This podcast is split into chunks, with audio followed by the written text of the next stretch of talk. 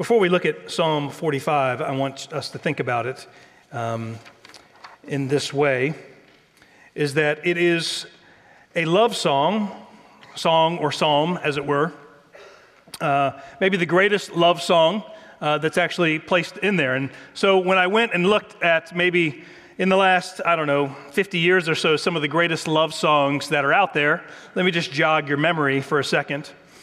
Uh, some of you may remember a, a, song, and I don't think I've ever quoted Elton John in a sermon before, but you know, your song, you know, the song that goes, "I hope you don't mind, I hope you don't mind." I'm going to stop there. Um, or you know, maybe it's um, Andy Williams. You know, if you go back a little bit further, where it's uh, "You're too good to be true, can't take my eyes off of you. You'd be like heaven to touch. I want to hold you so much." Or if you're more current, you know, some, another love song, uh, uh, Perfect by Ed Sheeran in 2017. Uh, or if I go back to the days of my own uh, growing up and probably college, uh, which dates me, I think about the song um, by Bryan Adams, this raspy voice, Everything I Do, I Do It For You. Some of you are now on memory lane thinking about some of these things. Now, all of those songs, all of these love songs, uh, are, are, are talking about the other person.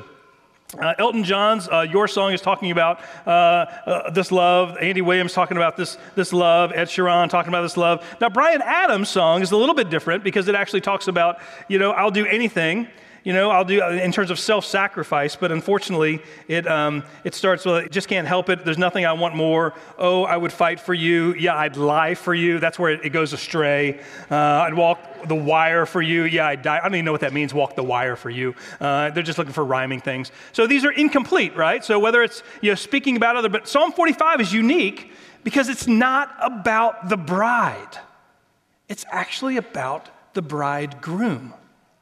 So it's interesting that this great love song, uh, the greatest of love songs that we find within the Psalms, is not speaking about the bride, it's speaking about the bridegroom. Now, there is a place where the, the, the bride is spoken of, and really the, the psalm is broken up, and, and verse 1 is the introduction. Uh, verses 2 through 9 follow uh, about the bridegroom. Verses 10 through 15 speak about the bride, but it's not uh, really about her beauty. It's really continuing to speak about the beauty, the immense beauty of the bridegroom compared to the bride. And then there's a conclusion that happens. So, again, greatest love song, greatest love psalm. Um, here, here it is, um, Psalm 45. So, hear the word of the Lord. To the choir master, according to lilies, a maskil of the sons of Korah, a love song. My heart overflows with a pleasing theme. I address my verses to the king. My tongue is like the pen of a ready scribe. You are the most handsome of the sons of men. Grace is poured upon your lips. Therefore, God has blessed you forever. Gird your sword on your thigh, O mighty one, in your splendor and majesty. In your majesty, ride out victoriously for the cause of truth and meekness and righteousness. Let your hand teach you awesome, let your right hand teach you awesome deeds. Your arrows are sharp in the heart of the king's enemies. The peoples fall under you. Your throne, O God, is forever and ever. The scepter of your kingdom is a scepter of uprightness. You have loved righteousness and hated wickedness. Therefore, God, your God, has anointed you with the oil of gladness beyond your companions. Your robes are all fragrant with myrrh and aloes and cassia. From ivory palaces, stringed instruments make you glad. Daughters of kings are among your ladies of honor. At your right hand stands the queen in gold of Ophir. Hear, O daughter, and consider and incline your ear. Forget your people and your father's house, and the king will desire your beauty. Since he is your Lord, bowed to him. The people of Tyre will seek your favor with gifts, the richest of the people. All glorious is the princess in her chamber, with robes interwoven with gold. In many colored robes, she is led to the king, with her virgin companions following behind her. With joy and gladness, they are led along as they enter the palace of the king. In place of your fathers shall be your sons. You will make them princes in all the earth. I will cause your name to be remembered in all generations. Therefore, gen- therefore nations will praise you forever and ever. Would you pray with me as we begin? Father, as we contemplate um, this, this righteous, this truthful, this beautiful King, Father, I pray, Lord, that you would have us to understand that Jesus is better than all. And that, Father, even in the midst of this psalm, Father, you're speaking of Jesus and the bride of Christ.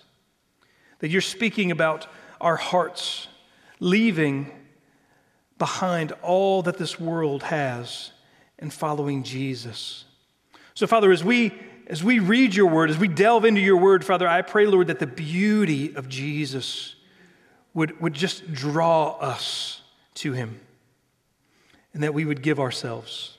Father, help me as I proclaim. Father, I pray, Lord, that you would help me to have clarity of thought and lucidity of speech. And for those who are listening, Father, I pray, Lord, that they would be active listeners. And Father, I pray, Lord, that you would change us by the power of your word, that we might love even more Jesus. We pray all these things in Jesus' name. Amen. So, here's where we're going to go today. Um, again, uh, when we think about this psalm, we're really thinking about the ancient wedding custom. And oftentimes, what you would find is that in the ancient world, the, the bridegroom would actually be with his people, uh, with his attendants, and he would actually travel to the bride's home or where she was staying at the time. And he would go in full regalia, and as he would go to her home, then they would actually, uh, he would you know, pick her up, you know, and I'm not like on a date or anything, but pick her up, and he would take her, and then they would go back to the palace. They would go back to his home, and that's where they would have this ceremony. And that's what we find ourselves in. And, and many people have thought that this is actually speaking about Solomon and per- perhaps Pharaoh's daughter. Because it talks about, there's, there's hyperbole, it would seem, in, in verse 2 from the pen of the writer. When it says, You are the most handsome of the sons of men. Grace is poured upon your lips. Now, even um, literally, you are the most beautiful of the beautiful. That's what literally the Hebrew says there. And so, what we find is that this, this um, author of this particular psalm, he's actually, he just can't help but talk about all of the ways that the king is righteous and, and good, and he is what everyone is looking for. Because in the ancient world, um, certainly a wedding was a huge event. But a royal wedding, a royal wedding between a king and a queen, it just gets way more press. I mean, even today we see that, right? Whenever, we don't even have a monarch. Like, we get just enraptured when, we, when people start thinking about, you know, the king and queen over in England, you know, a country that we, we you know, we, we overthrew them, right? I mean, we're not, you know, but we still get really, really excited. People will wake up in the morning, like 2 a.m., to watch a princess and, and, a, and a king or a prince get married. But, but in this sense, there's, there's so many different layers in this psalm. Certainly, one of the layers is talking about um, a king who is married. And then, this king, if you're the people of God and you're sitting underneath the authority of the king, you want a king who is full of righteousness. You want a strong, wise king who will, who will rule with equity. Like, that's what you're looking for. So, this psalm is speaking about all of those things. So, if you're witnessing a royal wedding, you're hoping for a king that will actually fulfill your deepest desires. I mean, we still feel that because we want our leaders to lead us in righteousness and equity and to do what is right. And so, every two years, four years, whatever it is, every time we're, we're electing leaders, there's this yearning within our hearts that we would have somebody um, who would lead us in righteousness. And the reality is, we're always let down. And it doesn't matter which future man will lead us, man or woman will lead us politically, we will be let down. Okay? It's just, just the way it is. But with Jesus, we are never let down. And, and you know, that, that song that we have already sung, it says, Jesus, He's all that He said He would be. All of these promises that we see right now in, in, in politics, all of these promises, you know, how many of those promises are actually fulfilled? Very few, it seems. But Jesus always keeps his promises. Like he is the good king that we have all been yearning for.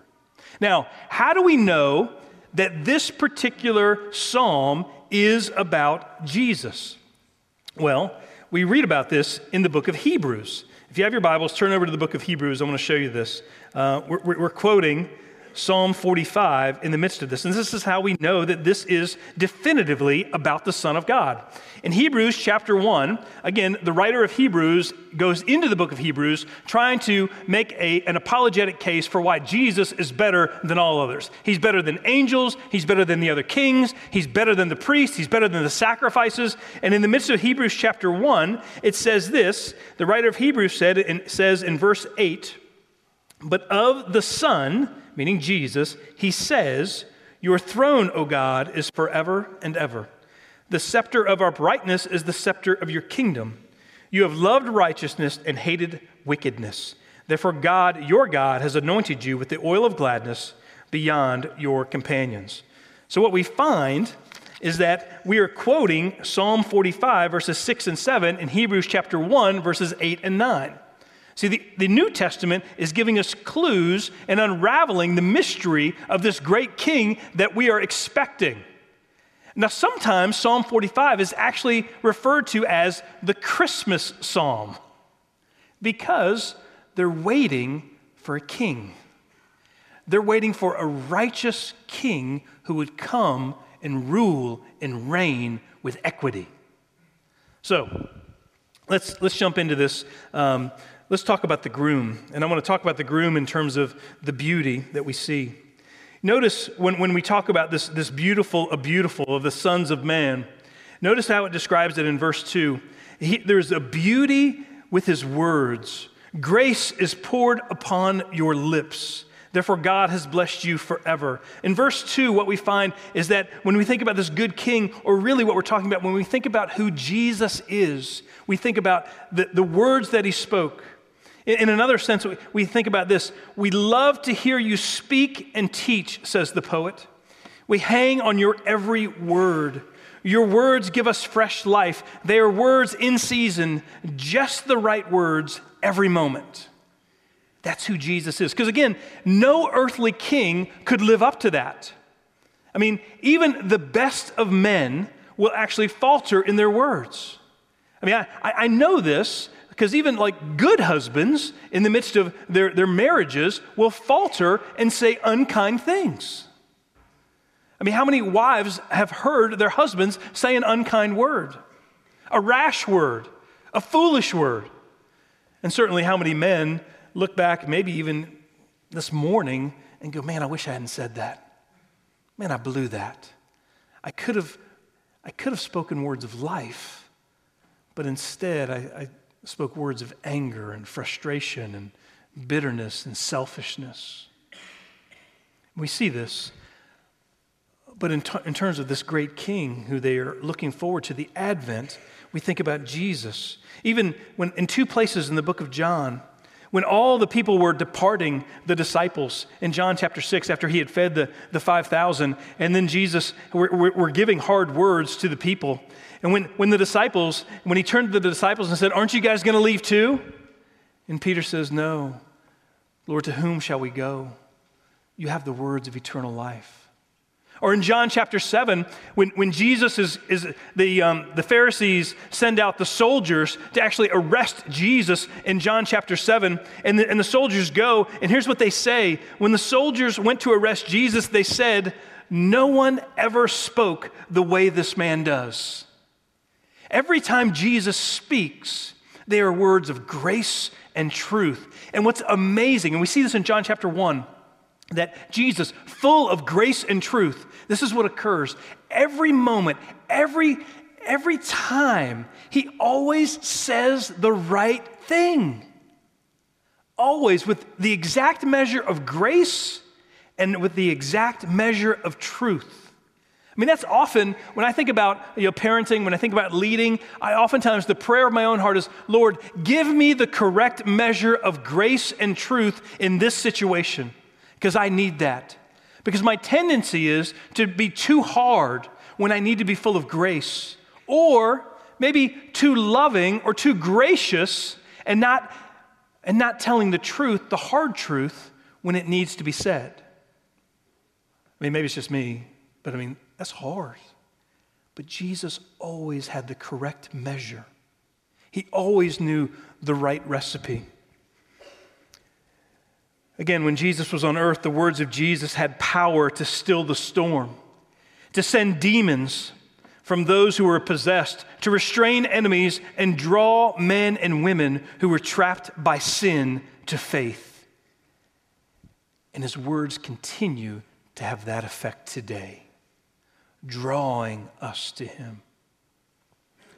Now, we see this the beauty of his words but we also find this and this is a, uh, this is interesting because we see the beauty of his warfare look at verse 3 of psalm 45 it says gird your sword on your thigh o mighty one in your splendor and majesty so, so this is not a king that actually sits back and allows others to fight his battle like he will actually be the one at the tip of the spear this is one that we can follow because he is you know, strong and powerful. And notice what it says there's this beauty of the warfare that occurs. Because it says in verse 4 In your majesty, ride out victoriously for the cause of truth and meekness and righteousness. There's this idea here where this, this idea of truth and meekness and righteousness. This is not about you know, somebody has, you know, his feelings aren't hurt. The, the, the borders are, are, are, resources are not being fought over in the midst of his beauty of his warfare, but rather when he goes, when we think about him riding out for truth, what Jesus does is Jesus comes and he obliterates and is victorious over the lies of the world. He comes to bring light where there is darkness. He comes to redeem and set free those who are captive by the world's philosophies. And he says, No, no, I want to conquer and overcome the falsehood with the truth that I am God and that you need to believe and trust in me. That's what he does. But he not only overcomes lies with truth, but notice it says he also overcomes pride with humility. I mean, that's what Jesus does. I mean, when we think about Philippians 2, when he says he does not, um, doing nothing out of selfish ambition or vain conceit, but in humility consider others better than yourselves. Meekness, humility. How does he overwhelm the pride? And again, this is what I think about in terms of pride. I mean, many of us look around and we go, yeah, I'm, I'm a pretty good guy. You know, like I'm, I'm, kind to my wife, I'm kind to my children for the most part. You know, I got, you know, I got a few picadillos, small sins out there. But what Jesus does is Jesus reveals to us that we are sinners and we are called to humble ourselves and to believe and trust in Him alone for our salvation. That we don't bring anything to our salvation except the sin that needs to be forgiven. And what Jesus does, and this is the, the, the, beauty of the sacrifice, and we've been talking about it for the last few weeks in the Gospel of John, is that Jesus shed the glory of heaven came and lived a perfect life, and then died a sinner's death so that we might be redeemed. You think about the humility that Jesus put on and the call to humility. And he says, This is how we overcome pride and self will. We overcome it and we vanquish it through humility. I mean, how many kings are like that? How many kings come out and pronounce and then live a life of humility and meekness. But that's the beauty of his warfare to not only obliterate the lies, but also to conquer and vanquish pride. But then it also says um, in this, it says that for the cause of truth and meekness and righteousness. There's this, this idea that as Jesus comes everything that he says, everything that he does will be right. He won't do anything in error, and he won't do anything halfway. Everything that Jesus does will be with righteousness and justice. And, and we think about that in, in our own world today. And we long for this. We long that our leaders would actually overcome wickedness and unrighteousness at least as it pertains to other people. Because when we think about ourselves and we think about some of the issues that we, we have, I'm here to tell you if Jesus was ruling and reigning right now, you are going to be somewhat offended by what Jesus tells you about you. Now, I often think about Jesus coming and ruling and reigning so that he can conquer all of the wickedness outside of me, right? But Jesus comes and rules and reigns to actually begin to conquer some of the wickedness and the injustice within our own hearts. And, brothers and sisters, don't be mistaken. There is this idea of wickedness and injustice that remains within our hearts. And He will root out all of that. So be careful what you wish for, because as Jesus were ruling and reigning here in our country, per se, you would be offended by what He wanted to, you to do, or you would be stretched.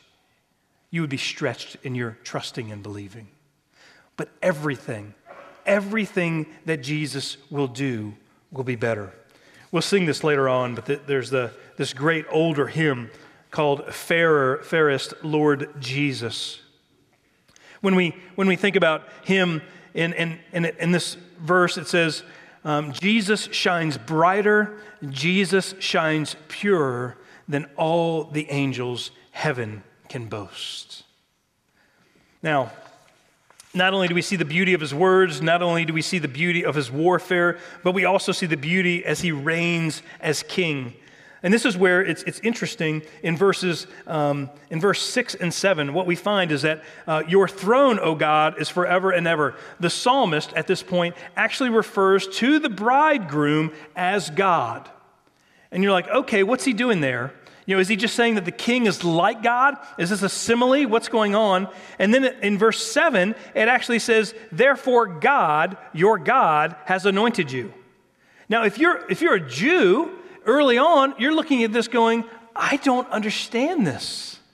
This doesn't make any sense. How can this, this bridegroom be called God, but then God anoints God? How does that work itself out? But the answer is, is that this is not speaking about Solomon, and it's certainly not speaking about um, any of the other kings, but it's speaking about Jesus, where we, where we, we begin to see that God the Son is being anointed by God the Father. And so, and, and again, this is just straight Hebrew here. And so it's, it's revealed to us in the midst of his reign. And look at verse 6. There's the beauty of Jesus' reign as king. Your throne, O God, is forever and ever. The scepter of your kingdom is a scepter of uprightness. Now, this, this idea um, of a scepter for a king is, this, is that the royal owner of this scepter literally um, would, would hold in his hand the key to life and death. His was the last word, and holding the scepter signified that his authority was absolute. The verses below use the word scepter you know, to talk about, denote his authority. Now, we think about this in terms of, um, say, maybe the book of Esther in the Old Testament when Esther approached King Xerxes and she knew that she wasn't supposed to go into the king's court without being called. And, but she took a risk of faith and she entered into Xerxes and he held out the scepter to her. And by holding out the scepter, he was granting that he, did not, he was not going to kill her, but rather she had the right to be in and he wanted to hear what she had to say. You see, the scepter was a symbol of authority and power and holding life and death in your hands. And when we read what Jesus is saying, is that this eternal king, your throne, O God, is forever and ever. The scepter of your kingdom is a scepter of uprightness. And again, in verse 7, this is the beauty of Jesus. You have loved righteousness and hated wickedness. I mean, think about all of those things. He will, his rule will be one of righteousness and love, conquering all of his and our enemies. And again, our hearts long for this type of leadership. Our hearts long for one who will lead us in righteousness and uprightness. He will always hate the wicked and love the righteous. Therefore, God, your God, has anointed you with the oil of gladness beyond your companions. It even says, you know, from ivory palaces, stringed instruments make you glad. Daughters of kings are among your ladies of honor. At your right hand stands the queen in gold of Ophir. Um, at this point, um, I mean, this is, are we talking about the, I'm not sure if we're talking about the queen mother in terms of a, a, a real, um, a real queen, or are we talking about the, princess, the, the princess who's about to come? But not only do we see the beauty of his words, not only do we see the beauty of his warfare, not only do we see the beauty of his reign and rule eternally, but we also see the beauty of his lavish gifts. I want you to notice that when we talk about the bride in the midst of this section, that everything that she has is actually given to her by another. When you, um, when you think about, you know, in verse 9, it talks about that the queen stands in gold of Ophir, meaning that it's been given to her. In verse 13, we see all glorious is the princess in her chamber, and they're not actually talking about her physical beauty, but they're talking about a righteousness or, or some sort of external um, thing that was given. Like, for example, with robes interwoven with gold. And in verse 14, in many colored robes she is led to the king. So when they're talking about the beauty, the beauty of the bride, we actually see that the beauty of the bride is coming as a gift from another. Now, we would think that the, the gold of Ophir is sort of the gold that was um, in Solomon's mines, as it were. But this is gold that is given, it's imparted, it's given over as a gracious gift. Now, when we think about this, this generosity, um, I think about the idea of Colossians chapter 3, when we think about um, verse 10, when we put on the new self, which is being renewed in knowledge after the image of its creator. And, or in verse 12, when it says, Put on then as God's chosen ones, holy and beloved, beloved, compassionate hearts, kindness, humility, meekness, and patience, bearing with one another. And if one has a complaint against another, forgiving each other, as the Lord has forgiven you.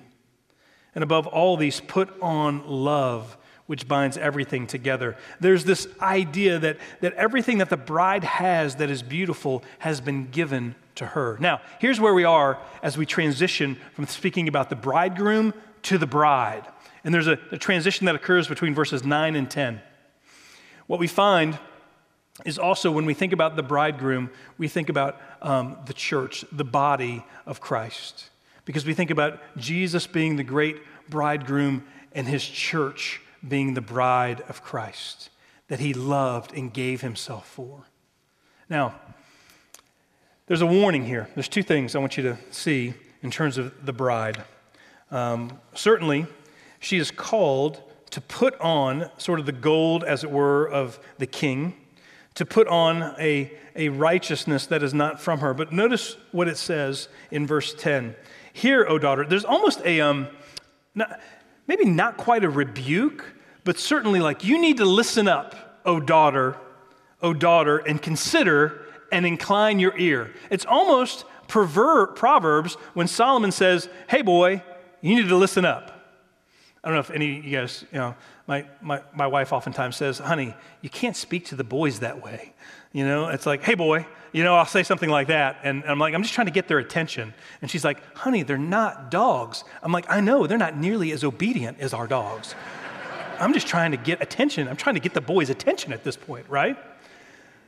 But in a similar fashion, in verse 10, it's, Hear, O daughter, and consider and incline your ear. Notice what it says Forget your people in your father's house, and the king will desire your beauty. Now, what he's saying there is, is akin to um, what Hebrews chapter 12 speaks about that we are to lay aside every weight and sin which clings so closely, and let us run with endurance the race that is set before us meaning that we are called to, to run to Jesus, to lay aside everything that would hinder us. What, what he's saying here is, and again, if we're talking about, if, if we're thinking about a real king, we're thinking about Solomon and maybe his first bride, which was the daughter of Pharaoh. And what the psalmist is saying is, you need to put aside everything, put aside all the false beliefs and idols of your heart, and you need to run and walk with Jesus. So there's this, this negative connotation, and certainly, I mean, we have that for us today. And I think about that in terms of just for you and for me, what are those things that hinder us? What are those things which are weights around our ankles? What are those things that um, really are the ruts of our family's sins? I mean, we see this, right? I mean, oftentimes, you know, mothers and, and, and um, like oftentimes I think about the issues of my own life and I, I see them reflected certainly in, in, the life of my father. And I see my own sons and daughters' issues reflected in the way that they were brought up under me. And there's a, a, sense in which, when we talk about leaving your father and mother, what it's saying is leaving all those things which entangle and are false gods in order that you can give yourself completely and wholly to the Lord Jesus. But that's what we're called to do. But it also, if that's the negative, there's also this positive in Psalm 45 where it says, um, and the king will desire your beauty in verse 11, since he is your Lord, bow to him. The negative is to, is to put off everything that would entangle you, all of the things that um, your people in your father's house would lead you astray, but you are called to bow to him. Since he is your Lord, bow to him and worship him. Now, again, this is why I think that we're thinking about Jesus here, not just a man, but there's this idea that is clear within this psalm that we are supposed to worship the bridegroom. That we are meant to, with, with all of our song, heart, soul, mind, and strength, to worship the Lord Jesus Christ with all that we have. So the bride, you're the bride, and, and really, when I say bride, I'm talking about myself, I'm talking about you, I'm talking about all of us. This is what we're called to do to lay aside all the weights and things that hinder us, and we're also called to worship well the King of Kings and Lord of Lords. And notice some of the ramifications for us as the bride. Notice what it says the people of Tyre will seek your favor with gifts, the richest, richest of the people. There's this, this aspect that the world will see our devotion and our love, and they will say, We want to know Jesus as well. When people begin to follow Jesus, when people begin to give themselves completely unto Him, the world begins to notice because your love is full of uprightness. And you, and you love what is right and you hate what is wrong.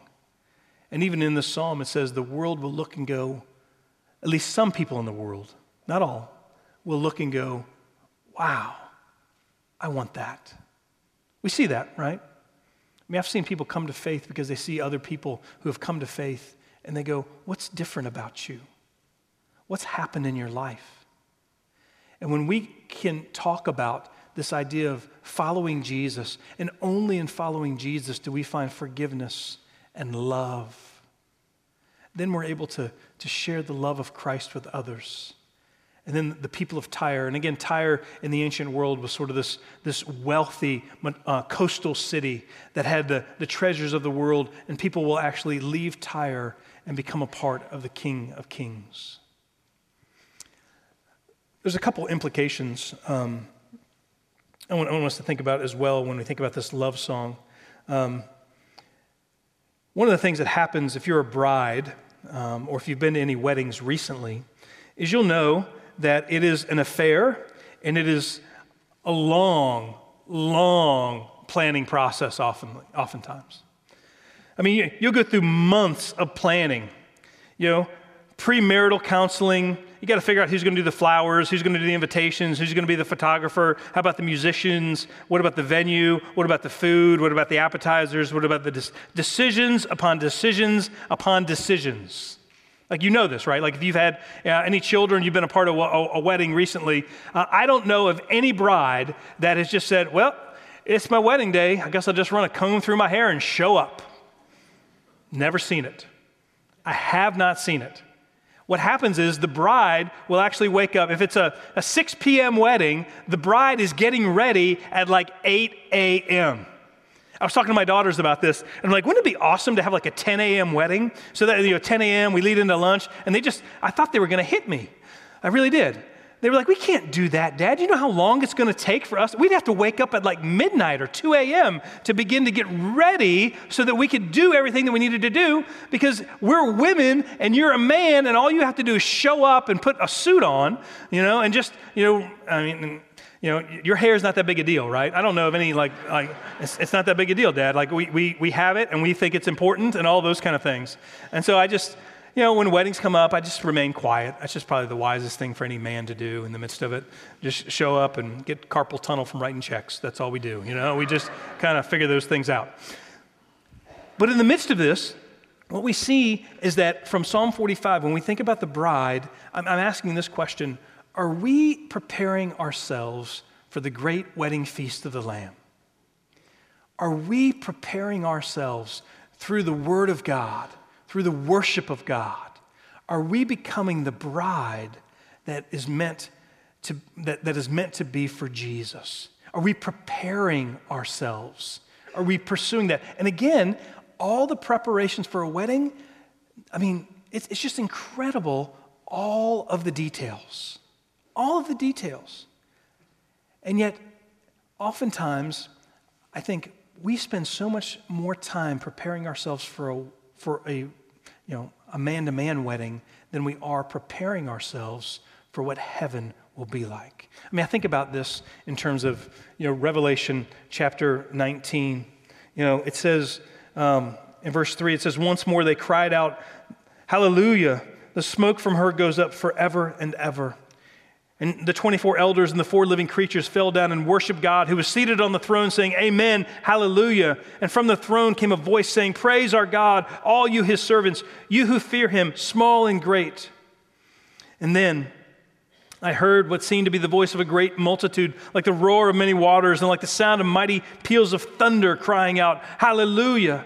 For the Lord our God, the Almighty, reigns. Let us rejoice and exult and give him the glory, for the marriage of the Lamb has come, and his bride has made herself ready.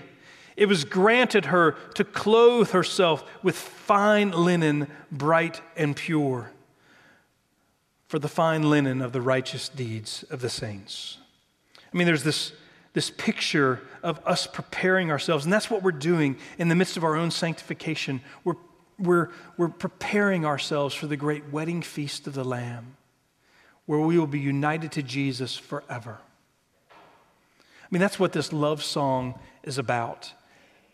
This, it concludes in verses 16 and 17. And, and again, it goes back to the bridegroom. And this is the, the, the, last few lines of the psalmist who says, In place of your fathers shall be your sons. You will make them princes in all the earth. I will cause your name to be remembered in all generations. Therefore, nations will praise you forever and ever. And there we go from this actually, um, this idea of the bridegroom and the bride to the family of God. And what happens when you have a bride and a groom that comes together? They have children. And what we find here is this idea, and this is where the, the, metaphor begins to shift a little bit, is that you and I, when we believe and trust in the Lord Jesus Christ, are made sons and daughters of the Most High King. And so when Jesus comes to redeem a people for himself, he adopts us into his family. And I don't know if you know this or not, but we're adopted into a royal family. And when you're adopted into a royal family, it means that you too are now royal.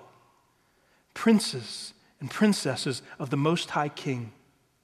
And we will r- rule and reign with him forever and ever. That's the promise of God. Yet Jesus, Jesus is everything that he said he would be. He always lives up to his promises. Let me end um, today with this quote from uh, George Whitefield. George Whitefield, the great um, colonial evangelism from, or evangelist from, here's what he says about choosing Jesus. Hereby, you choose rags before robes, dross before gold, pebbles before jewels, guilt before pardon, wounds before healing, defilement before cleansing, deformity before comeliness, trouble before peace slavery before liberty, the service of the devil before the service of Christ. Hereby you choose dishonor before a crown, death before life, hell before heaven, eternal misery and torment before everlasting joy and glory. And need there be any further evidence of your folly and madness in refusing and neglecting Christ to be your spouse? You see, when you reject Jesus, you reject all that is good and worthy. I had a. Um, a friend of mine who was an older pastor, he's now retired. His name is uh, William Harrell. He uh, pastored a church for many, many years in Norfolk, Virginia. And what, um, and this is a little controversial. He just wanted to be a little controversial. And here's what he would say: When a young couple would come into his office, he would ask them the question, uh, "You guys want to get married, right?" And they were like, "Yeah, we want to get married." And he would say, "Are you already married?" And they would look at him and go, "No, we're not already married. Otherwise, we wouldn't be here." And he would say, well, if you're not married, I can't marry you. And he's like, What? And then he was saying, If you're not married to Jesus, then there is no way that your marriage will work. If you're not already abiding with Christ, joined to, to Christ, then there's no way that I can actually do your wedding. You see, when we come to faith in Jesus, we come to one who is um, better and wiser, stronger, and more loving than any other. Now, this table before us um, reminds us of all that Jesus did for us.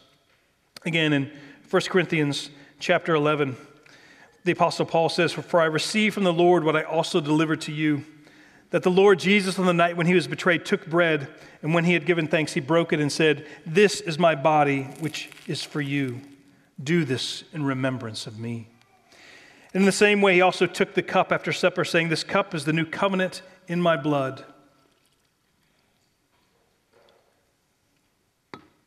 Do this as often as you drink it. And as often as you drink it, you proclaim the Lord's death until he comes again. Now, why do we celebrate the death of Jesus? Because it was through the humility of Christ, it was through the death of Jesus that all of our sins are paid, that every sin that you've ever committed has been paid for. And so, as you come, as you come forward, know that you are forgiven because of his substitution on your behalf. And I pray that we would think about the beauty of Jesus, the beauty of his words, the beauty of his reign, the beauty of his warfare, and the beauty of his lavish gifts upon us. Might we love him more and more. Would you pray with me?